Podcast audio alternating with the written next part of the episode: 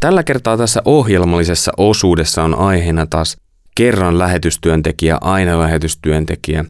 Täällä studiossa on Kaitaiset, Tapani ja Anita. Tervetuloa. Kiitos. Kiitos. Ihan lyhyesti ennen kuin aletaan porautumaan sisälle teemaan, niin missä te olette ollut lähetystyössä? Mehän ollaan oltu ensiksi Etiopiassa, sitten välillä Itä-Lontoossa ja sitten uudelleen Etiopiassa. Et se on hyvin tämmöinen monivaiheinen, suht lyhyitä kausia kuitenkin tehty. Ja Etiopiassa ensimmäinen kausi oli niin, että oltiin kahdestaan siellä. Ja sitten kun mentiin Englantiin, niin silloin oli kaksi vanhinta lasta mukana ja kolmas syntyi siellä. Ja kun palattiin sitten Etiopiaan uudestaan, niin sitten oli kaikki kolme, kolme lasta mukana. Se muuttaa tosi paljon sitä dynamiikkaa mm, varmastikin. Kyllä. Kyllä. Voidaan mennä ehkä dynamiikkaan myöhemmin, mutta mennään nyt ihan siihen, että mistä kaikki alkoi. Eli jos sä Anita äh, muistelet sitä, että milloin sä oot kuullut lähetystyöstä ensimmäisiä kertoja, niin muistatko vielä? Se on varmaan ollut siellä rippikoulun, rippikouluaikoina ja sen, sen jälkeen, kun sitten niin kuin tuli siihen seurakunnan toimintaan mukaan.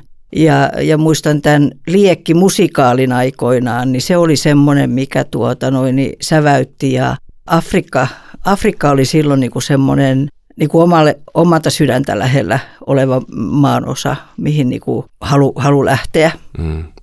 Niin oliko tämä liekkimusikaali se, mikä erityisesti toi lähetystyön henkilökohtaisesti lähelle? Kyllä, varma, kyllä varmaankin, mutta tietysti lähetys, onhan se lähetystyö oli siellä niin kuin seurakunnassakin sitten tuota mukana muuten, mutta sitten tietysti sitten kun tapasin tuon Tapanin, niin se niin kuin, tietysti silloin, silloin tuli se lähetystyö niin kuin erikoisesti mietinnän alle, koska hän oli niin kuin lähdössä ja, tai olikin jo oikeastaan sitten jo kentä, kentällä, kentällä vuoden ollut jo ennen kuin me mentiin kihloihin ja avioon. Tapani, millä tavalla sulla tuli lähetystyö kuvioihin? No mulla se tuli ihan sillä tavalla, että kun 14-vuotiaana tulin uskoon ja hengelliseen niin herätykseen, niin sitä kautta se tapahtui kansanlähetyksen yhteyksissä sitten jo ja, ja siitä, koska kansanlähetys oli vasta perustettu lähetysjärjestö, niin kaiken sen toiminnan kautta ja lähetystyöhön lähteneiden kautta, lehtien kautta luin heidän kertomuksiaan ja, ja tilanteita eri puolilta lähetyskentiltä.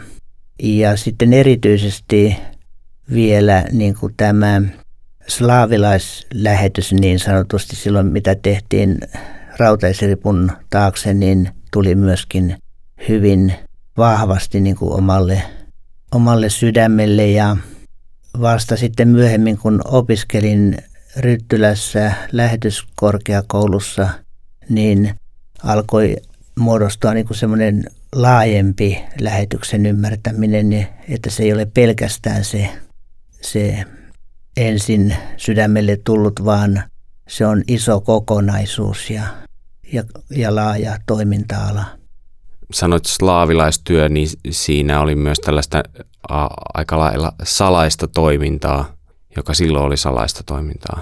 Kyllä, ja sitten nimenomaan sekin niin kuin vei aika paljon mukanaan, koska se oli kiinnostavaa ja, ja koki, että siellä on kristittyjä, jotka on, on paljosta vaille, niin kuin ei ole raamattuja eikä vapautta kokoontua, niin heitä piti auttaa ja heitä halusi auttaa ja kohdata ja viedä evankeliumia siihen suuntaan.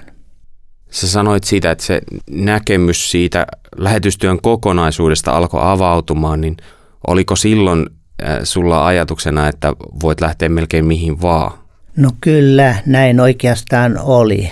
Että sitten tuo Aasian maat, maat kiinnosti lähinnä, tai Etu-Aasia. Ja sinne teinkin semmoisen parin kuukauden matkan jo silloin opiskeluaikana, kun pyydettiin viemään yhtä muuttokuormaa sinne, niin, niin sain kokea sitten niin kuin hyvin läheltä sen islamin läsnäolon ja, ja sitten taas sen kristittyjen vähyyden siellä. Ja että ei ole seurakuntaa. Miten Anita mainitsit, että tämä Afrikka oli erityisesti sun sydämellä, niin oliko se koko ajan sulla semmoinen kantava, voisiko sanoa teema vai tuliko jossain vaiheessa, että joku muu paikka kiinnosti tai? No kyllä se varmaan minulla se Afrikka, Afrikka oli kuitenkin, en tiedä oliko se sitten niin kuin siitä tavallaan semmoisesta lähetystyön perinteen näkökulmasta, että siinä maailmassa, missä minä varmaan elin, niin enemmän niin kuin oli, oli se Afrikka voimakkaampana, että en, en tiennyt varmaan näistä Aasian ja näistä, näistä, näistä puolista ollenkaan sit mitään siitä, siitä lähetystyöstä, mitä siellä, siellä puolella on tehty. Millä tavalla sulla, Tapani, sitten ratkesi se, että sä lähdit lopulta Etiopiaan? Sä lähdit siis sinne ilman Anitaa. Tunsitteko te siinä vaiheessa? Tunnettiin kyllä, ja, mutta se ratkesi, ratkesi sillä tavalla taas, että olin jo sitten valmistunut ja olin toiminut pappina tuolla Tampereen Kangasalan alueella niin nelisen vuotta seurakuntatyössä ja sitten lähdin tai minut lähetettiin kielikouluun Englantiin ja siinä vaiheessa Etiopiassa avautui taas eräältä toiselta lähetystyöntekijältä tavallaan paikka. Sakari Leppänen tuli silloin perheensä kanssa Suomeen ja, ja siihen paikkaan Mekani Jeesuskirkko Etiopiassa pyysi uutta henkilöä ja koettiin, että se olisi se paikka, mihin meikäläistä voisi sitten niin kuin lähettää. Ja siinä se Etiopia avautui tällä tavalla. Miltä siinä vaiheessa tuntui, kun Tapani lähti ja sä jäit Suomeen? Oliko teillä silloin jo jotain juttua ollut? Kai meillä pikkusen juttua oli siinä sitä, sitä ennen, mutta ei kauhean kauan kuitenkaan, että tuota, mutta olemme tunnettu niin kuin toisemme sieltä seurakuntayhteyksistä, kansanlähetyksen tapahtumista jo pidempäänkin, mutta, mutta tuota, minulla oli vielä opiskelut, sairaanhoidon opiskelut kesken siinä, että ne, ne vei niin kuin sitten sen minun vuoden, vuoden siinä, minkä hän oli sitten taas siellä Etiopiassa. Oliko sulla silloin siinä vaiheessa, kun Tapani lähti, niin ajatus, että kyllä mäkin haluan lähteä vai olitko sä ajatellut enemmän sitä omaa työuraa ja täällä Suomessa? Ei, kyllä se oli, kyllä se oli silloin tuota noin, niin se ajatus, että minä lähden myös. Mm, mutta silloin ei vielä kuitenkaan, että yhdessä Tapanin kanssa. Joo, oli, oli. Yhdessä, yhdessä kyllä ehdottomasti. Olitteko te silloin jo keskustelu asiasta, että sitten jossain vaiheessa? Nyt kysyt niin vaikeita, että tuota, en, en, en ihan muista, mutta tuota, no, koska hänen suunnitelmansa oli kuitenkin niin vakaa, vakaa ja tuota, sel, selkeä, että jos minä niin kun hänen kyytiinsä lähden, niin silloin se on se tie, tie minunkin myös kuljettava. Ja, ja se ei niin kuin minusta yhtään niin kuin tuntunut vastenmieliseltä, että olin ihan valmis lähtemään kyllä, kyllä sille, Joo, siihen ja, matkaan. Ja sittenhän se menikin niin, että kun olin lähtenyt sille ensimmäiselle, ensimmäistä kertaa Etiopiaan syksyllä, niin meidän oltiin aloitettu sitten kirjeenvaihtoa ja Anita tuli käymään siellä Etiopiassa joulumaissa, niin silloin mentiin kihloihin ja siellä, niin, ja päätettiin, että seuraavana kesänä voitaisiin pitää häitä ja tulla sitten yhdessä. Ja siinä kansanlähetyksessä tehtiin sitten suunnitelmia myös, että, ja oltiin myötämielisiä, että Anita lähetettiin kahden vuoden määräaikaislähettinä ja me lähdettiin sitten seuraavana kesänä tosiaan yhdessä vähän sen jälkeen, kun oli vihitty avioliittoon. Niin, että se meidän varmaan ei ihan niin helppoa ollut se naimisiin ja, ja tuota noin, niin kentälle, kentälle lähtö, että siellä oli siellä myös kansanlähetyksen puolelta niin kuin annettiin niitä suostumuksia. Että. Niin Tapani sanoi tuossa, että määräaikais lähetti, niin tarko- liittyykö tämä just siihen, että Tapani oli käynyt rytty, ryttylogiksi täällä Ryttylässä opiskelemassa, mutta sulla ei ollut sitä puolta?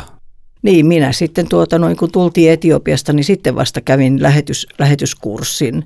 Eli se tuli niin kuin sitten vähän jäl, jälkikäteen, että minä läksin aika raakana tavallaan sinne sitten vieraaseen kulttuuriin. Siellä kyllä kävin kielikoulun, niin kuin sen paikallisen kielen, kielikoulun. Hei, nyt on muuten hy- mielenkiintoista, että sä oot lähtenyt, ja, niin kuin sanoit, että raakana, se oli hieno ilmaisu, ja sitten myöhemmin myös niin, että olit käynyt opiskelun, niin muutaman vuoden jälkeen, niin huomaatko eroa siinä? Vaikea. Var, varmaankin, olisi, varmaankin olisi ollut helpompi, helpompi niin kuin lähteä, lähteä kentälle sit sillä lailla, että olisi niin kuin päässyt sa, saanut sitten jonkunnäköistä niin kuin koulutusta siihen, lähetin, lähetin niin kuin työhön ja, ja toimintaa ja, ja siihen, mitä, mitä niin kuin siellä ulkomailla ja lähetyskentällä odottaa. Että nyt mä niin kuin tavallaan siellä jouduin niin kuin tukeutumaan hyvin paljon niin kuin tapa, Tapaniin ja sitten niin kuin hänen, hänen niin kuin siihen tie, tietämykseen. Että olihan mulla se tosiaan se vuoden kestävä kielikoulu siinä, siinä että se niin kuin tietysti jollakin lailla opetti, mutta tuota, muuten, muuten se tietämys niin kuin varmaan siellä maassa toimimisesta oli niin kuin heikompaa kuin mitä se olisi ollut sitten mm, kursseja käyneillä. Niin, eli kun te lähditte sinne, niin te lähditte siis, te menitte nap- naimisiin kesällä. Kyllä, Suomessa, joo. Ja sitten missä vaiheessa oli jo muutto Se Etiopiaan? oli varmaan syyskuun alussa heti siinä. Joo, siinä se oli sille, että emme Suomen kotia ehditty perustaakaan, että siinä alkoi se pakkaaminen ja kaikki sitten Etiopiaa varten niin nopeasti käytännössä teidän ensimmäinen yhteinen koti on ollut Etiopiassa. Kyllä se näin on. Niin. Joo, kyllä näin oli. Mitä te teitte silloin ensi, ensimmäisellä yhteisellä työkaudella Etiopiassa? Mun tehtävänä oli Addis Abeba Synodin nuoriso-osaston kehittäminen ja, ja siinä niin kuin työparina toimiminen paikalliselle nuorisotyönjohtajalle. Ja Anita kävikin kielikurssia sitten sen ensimmäisen vuoden siellä. Ja, ja toi, toisena vuonna sitten, siellähän on iso vieras, vierastalo, niin siinä sen vierastalon tavallaan sitä emännyyttä sitten hoitelin, että kun siellä oli kuitenkin lähettäjä Dembidollossa ja, ja taisi olla siellä Arpamintsinkin alueella, niin, niin sitten aina kun he, sieltä tuli lähettäjä, niin heille, heille sitä majapaikan ja ruokailun järjestämistä. Siis nykyään informaatiota tulee sinänsä tosi paljon, että me saadaan lähetyskentältäkin koko ajan kuvia ja videoita ja kaikkea välillä. Mutta silloin se on ollut kuitenkin, kun te olette lähtenyt sinne, sanotaan, mikä vuosi se nyt taas olikaan? 85. 85, niin silloin ei neti, netin kautta ainakaan tullut mitään videoita, niin, ja teillä oli lähetyskutsu, niin sitten kun te olitte siellä, niin tuliko kertaakaan sellainen, että tällaistako tämä nyt on? No voi sanoa, että ei oikeastaan tullut, mutta kyllä siinä niinku sellaisia haasteita, kun ainakin omassa siinä työssä koin, että olin niinku sellaisella alueella, missä mulla ei ehkä ollut kuitenkaan parasta osaamista, niin kuin esimerkiksi pyhäkouluopettajien kouluttaminen ja niin koin, että olisi joku muukin voinut sitä hommaa tehdä ja paljon paremmin, että koin vähän vaatimattomuutta sen suhteen, mutta sitten se nuorisotyön niin kuin suunnittelu ja, ja organisoiminen, niin se oli sitten vähän antavampaa tavallaan, että tuo pyhäkoulutyön suunnittelu, niin se on vähän erilaista kuin Suomessa, kun siellähän oli ihan valtavasti lapsia. Ne oli aivan kirkon edustat täynnä, täynnä pieniä lapsia, niin kyllä siinä aika haastetta varmaan on, että miten, miten saa tuota opet, opetettua semmoista lapsilaumaa, mutta hyvin, hyvin he kyllä kuuntelivat, että se ei ollut ongelma. Joo, ja etiopilaiset, nämä pyhäkoulun opettajat oli tavattoman innokkaita ja, ja sitten taitavia, tai monet heistä oli taitavia kertojia ja lapsethan mielellään kuuntelee nimenomaan kertomuksia ja raamatun kertomuksia, mutta sitten ne, ne me, opetusmetodit muuten niin ei välttämättä aina ollut niin meikäläistä ainakaan niin sellaisia, että ne olisi niin kuin vienyt evankeliumia voimakkaammin eteenpäin, mutta lasten keskuudessa kyllä paljon evankeliumia vietiin ja sitten he kertoi. He tunsivat varmaan vanhan, vanhaa testamenttia paljon paremmin kuin suomalainen tavallinen teologin, teologian maisteri, että hyvin innostavaa se työ oli. Ja tästä innostuksesta muuten, kun mainitsin nämä videot, niin Tapanihan kävi tässä, siitä on nyt jo muutama vuosi silloin, kun olit täällä Suomen päässä töissä, niin kävit Etiopiassa ja teit sieltä videon. Ja toi video löytyy edelleen YouTubesta kansanlähetyksen kanavalta. En muista millä nimellä, mutta sieltä kun lähtee selaamaan, niin kyllä löytyy. Mm, Anita, miten sä, oliko sulla sellaisia hetkiä, että tällaistakö tämä on, että mulla oli vähän erilainen kuva lähetystyöstä? Joo, kyllä mä ajattelin, että lähetystyöntekijä on niinku semmoinen enkelihahmo, mutta tuota, no, niin kyllä se toisaalta sitten siinä niin ja, ja, ja tuli myös semmoinen niin kuin ajatus, että minä en itse täytä sitä, niitä kriteerejä, mitä mä olin niin kuin ajatellut, mikä lähetystyöntekijä on. Mutta sitten kyllä sitä niin kuin siellä kentällä huomasi, että kyllä se lähetystyöntekijä kuitenkin on ihan tavallinen ihminen, joka tuota, no, niin joutuu paneutumaan monen moneen asiaan ja joutuu niin kuin, ja olisi tavallaan niin kuin monen asian osaajakin, tai täytyisi olla monen asian osaaja, koska siellä tuli niin paljon sitä erilaista ongelmaa eteen, ihan vaikka auton, autoremontit tai jotkut tämmöiset näin. Ö, mutta mutta toisaalta se oli kyllä sitten hyvin niin kuin mielen, mielenkiintoista, koska siellä niin kuin aina näki jotain uutta ja, ja oppi uutta ja, ja niistä ihmisistä oppi uutta. Mutta se, se meidän ensimmäinen ajanjakso, mitä me oltiin 85-87 siellä, niin sehän oli sodan aikaa Etiopiassa. Mm. Ja se oli, se oli niin kuin semmoista tuota noin, niin se, niin kuin se kommunismin aika siellä, niin se oli rankkaa. Ja siinähän oli niin, että maaseudulle ja, ja maakunnissa ei, ei ollut kirkot auki, ne oli suljettuna ja monia, monia kristittyjä oli laitettu ja seurakuntien paimenia pappeja laitettu vankilaan. Ja tuota, kuitenkin Addis Abeban alueella ja niin kuin sanoin Addis Abeba synodin alueella, niin oli useita kirkkoja auki, joissa saat, saatettiin pitää Jumalan palvelukset ja pyhäkoulut ja muutakin toimintaa. Että se oli siinä mielessä jännä tilanne.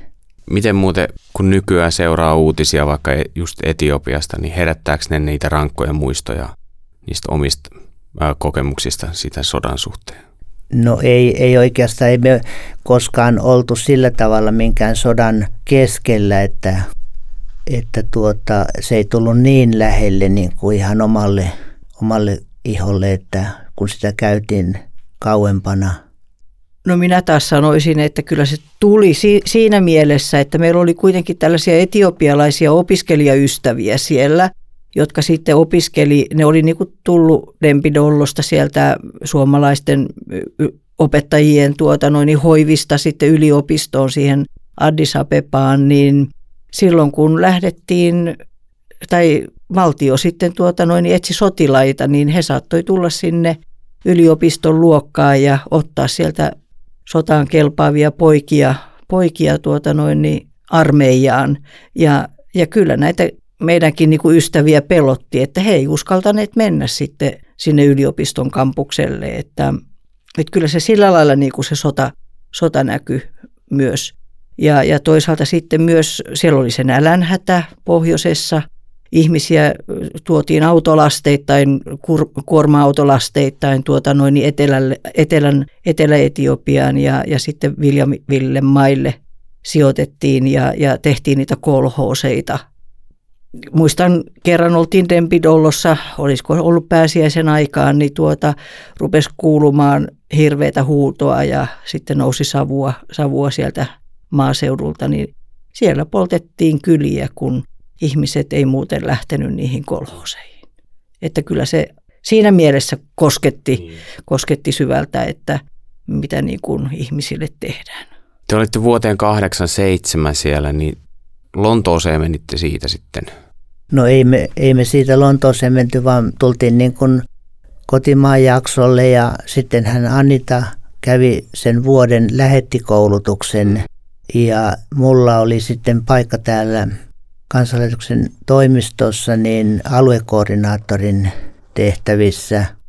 Ja sitten kun alettiin miettiä, että mihin meitä lähetettäisiin, niin ei Etiopiaan ollut mahdollisuutta palata, kun sota oli jatkunut ja työlupien kanssa oli ongelmia, ei papit saanut työlupia, niin katsottiin, että se Englanti voisi olla semmoinen paikka, että siellä hän pystyi kohtaamaan nimenomaan Eritreasta ja Etiopiasta lähteneitä siirtolaisia myöskin, ja onhan, onhan Lontoossa, Itä-Lontoossa varsinkin, niin kaikkialta tulleita siirtolaisia myös Aasiasta ja muualta. Miltä se tuntui lähteä sitten Lontooseen, kun tavallaan alkuperäinen kutsumus oli sinne Etiopiaan? No, jos sanoo, niin suurkaupunki ei itseäni kauheasti houkuttanut. Ja sitten tietysti minulle, minulle vielä tuotti se niin kuin ongelmaa siinä, että minun englannin kielen taito ei ole niin hyvä. Niin, niin kuin tämmöisen aidon englantilaisen kanssa huonolla englannin kielen taidolla niin kuin kommunikointi oli aika, aika vaikeaa ja puhelimeen vastaaminen todella vaikeaa. Että, että se, niin kuin se semmoinen yhteyden niin kuin luominen sitten englantilaisiin niin oli aika, tai itse koin, että oli aika vaikea. Mutta si, ja, ja sitten tietysti kun meillähän oli jo sitten kaksi, kaksi lasta siinä, että minun niin kuin osuuteni oli aika paljon sit sitä kodin, kodin pyörittämistä siinä ja lastenhoitoa. Minä taas koin aika mielenkiintoisena sitten sen, että siellä Englannissa niin sai kohdata voimakkaammin niin kuin islamin uskoisia ja sitten eh, muitakin idän uskontoja ja keskustella tällaisten ihmisten kanssa. Eli tällaiset kohtaamiset niin oli hirmu tärkeitä ja koin, että niin kuin oma teologinen koulutus niin kuin oli vahvana perustana tämmöiselle työlle, missä henkilökohtaisesti sai, sai keskustella uskonnosta ja Jumalasta ja tämmöistä tärkeistä tärkeimmistä asioista. Ja myöskin opiskelijoiden keskuudessa toimiminen oli mielenkiintoista ja ihan kadulla tehtävä, tehtävä tämmöinen lehden jakaminen ja ihmiskohtaamisten tavoittelu, niin se kaikki oli siinä mielenkiintoista. Niin teillä taisi olla semmoisia, oliko teillä semmoisia teepöytiä vai miten, miten te tavoititte? Meillä oli, kirkossa joka viikko teetupa, saattoi olla useamminkin kuin, mutta ainakin kerran viikossa oli semmoinen teetupa, johon kadulta kutsuttiin ihmisiä juomaan teetä ja juttelemaan ja kohtaamaan. Tämä on joku paikka, johon tulee ja siinä, siinä oli mukana sekä Englannissa asuvia, asuvia kristittyjä että sitten meitä lähetystyöntekijöitä. Sitten jossain vaiheessa te tulitte sieltä Lontoosta takaisin taas Suomeen ja myöhemmin lähditte sitten Etiopiaan, niin minä vuonna se oli? Me tultiin Suomeen 91 ja tuota, lähdettiin takaisin Etiopiaan, tai Etiopian työkaudelle uudelleen 94. Joo, 94 ihan siinä tammikuun, tammikuun, koska meidän nuorimmainen syntyi 93 joulukuussa eti Englannissa vielä ja, ja sitten jouduttiin niin kuin lähtemään, lähtemään siellä, sieltä tuota noin niin pienen, pienen vauvan kanssa mm. pois, pois sitten ihan siinä vuoden alussa. Miltä se tuntui mennä sinne Etiopiaan takaisin, kun sielläkin oli varmaan paljon seitsemässä vuodessa tapahtunut? Niin me mentiin 95, kun me mentiin sitten, että tavalla, tavallaan niin kuin se, joo, kahdeksan vuotta. Öö, siis siellähän oli paljon tapahtunut silloin ja tuota, ja kyllähän se sitten niin kuin tuota, huomattavasti helpompi oli mennä Etiopian sitten sen kahdeksan vuoden jälkeen, kun vaikka oli lapsetkin mukana siinä, kuin mitä silloin ensimmäisen kerran mentiin sinne sodan, sodan ja nälänhädän keskellä.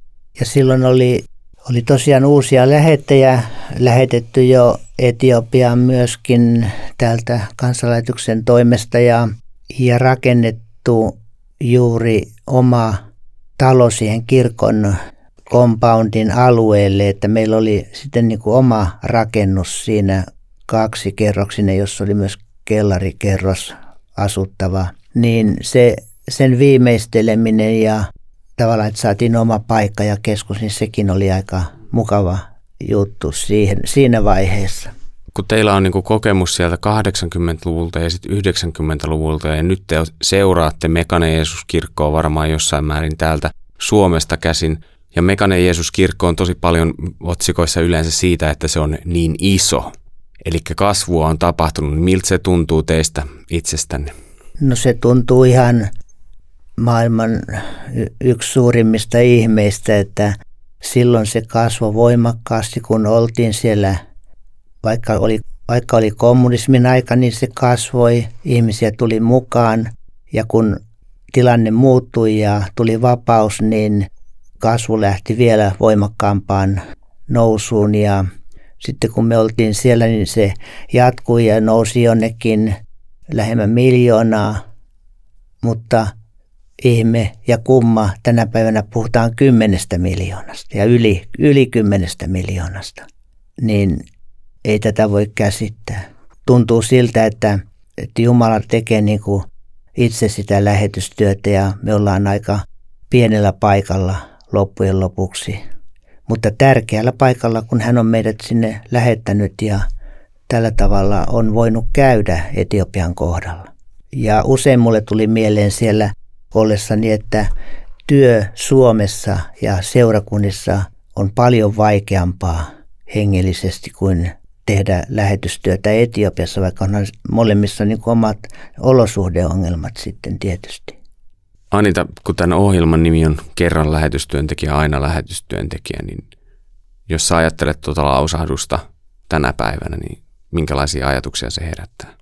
Kyllä se edelleenkin niin kuin tulee, tulee seurattua tosiaan Etiopian tilannetta ja siellä, sieltä tulevien niin kuin lähettien pärjäämistä ja kiertokirjeitä ja, ja, ja tuota, oikeastaan iloittua siitä, että, että niin just niin kuin Etiopian tilannekin, niin kirkko kasvaa ja, ja siellähän on 30 vuodessa myös niin kuin, siellähän on tullut hirveä muutos ihan niin kuin kaiken, kaiken kaikkiaan niin kuin ihmisten vaikka asumiseen, elin, elintasoon, kaikkeen siihen, siihen, että nyt jokaisella on älykännykät ja nyt ei enää varmaan uskaltaisi sinne liikenteeseen mennä ajamaankaan, mitä silloin 30 vuotta sitten itsekin oli vielä autoratissa, että, että kyllä se, kyllä se on niin kuin hui, huikeeta ja, ja tuota, että kyllä se niin kuin aina, aina on niin kuin se kansa, kansa mielessä, että ehkä ei niin englantilaiset vaikka Englannissakin oltiin, mutta tuota, noin, niin se ei niin, kuin, niin, niin vahvana ole,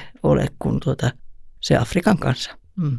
No itse ajattelisin, ajattelen sitä, että kerran lähetystyöntekijä, aina lähetystyöntekijä, niin pitäähän se paikkansa niin kuin siinä mielessä, että kun me, meidät on siunattu lähetystyöhön, niin siinä on siunattu niin kuin koko elämää varten – niin kuin esimerkiksi pappisvihkimyskin on koko elämän varten, vaikkei papin virassa toimisi jossakin missään seurakunnassa lopussa.